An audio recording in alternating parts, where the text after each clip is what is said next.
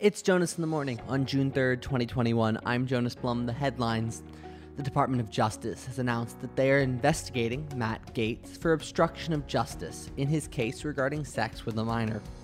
Allegedly, the congressman has been attempting to suppress the case since at least the fall, well before the case was in the public eye.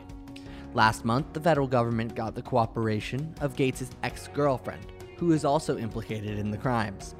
Previously, he would have most likely not served prison time, but these charges could result in the congressman serving a multi year sentence in federal prison, should he be convicted. President Joe Biden is set to meet the Queen of the Commonwealth and the United Kingdom in 10 days' time, Buckingham Palace announced this morning. Biden was already set to be visiting Europe for the NATO meeting the next day, and this stop will be on the way.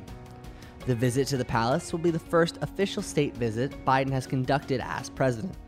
Before he meets with the Queen, the president will attend the G7 meeting in Cornwall on the 11th. Google's diversity head has been fired after a 2007 blog post resurfaced, with Kamau Bobb asserting that Jewish people have, quote, an insatiable appetite for war and killing. The post has since been deleted. A spokesman for Google told the media that Mr. Bobb would no longer be a part of our diversity team going forward.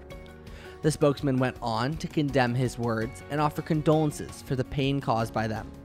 This story was originally reported by the Washington Free Beacon, followed by the BBC.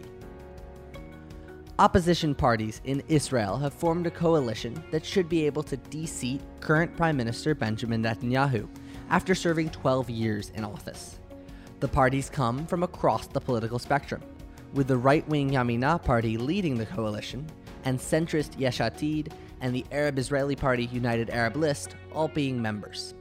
The coalition will hold a majority in the Knesset if approved.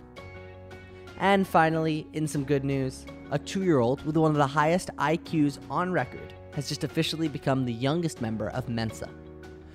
That's the news. I'm Jonas Blum, and I'll see you tomorrow.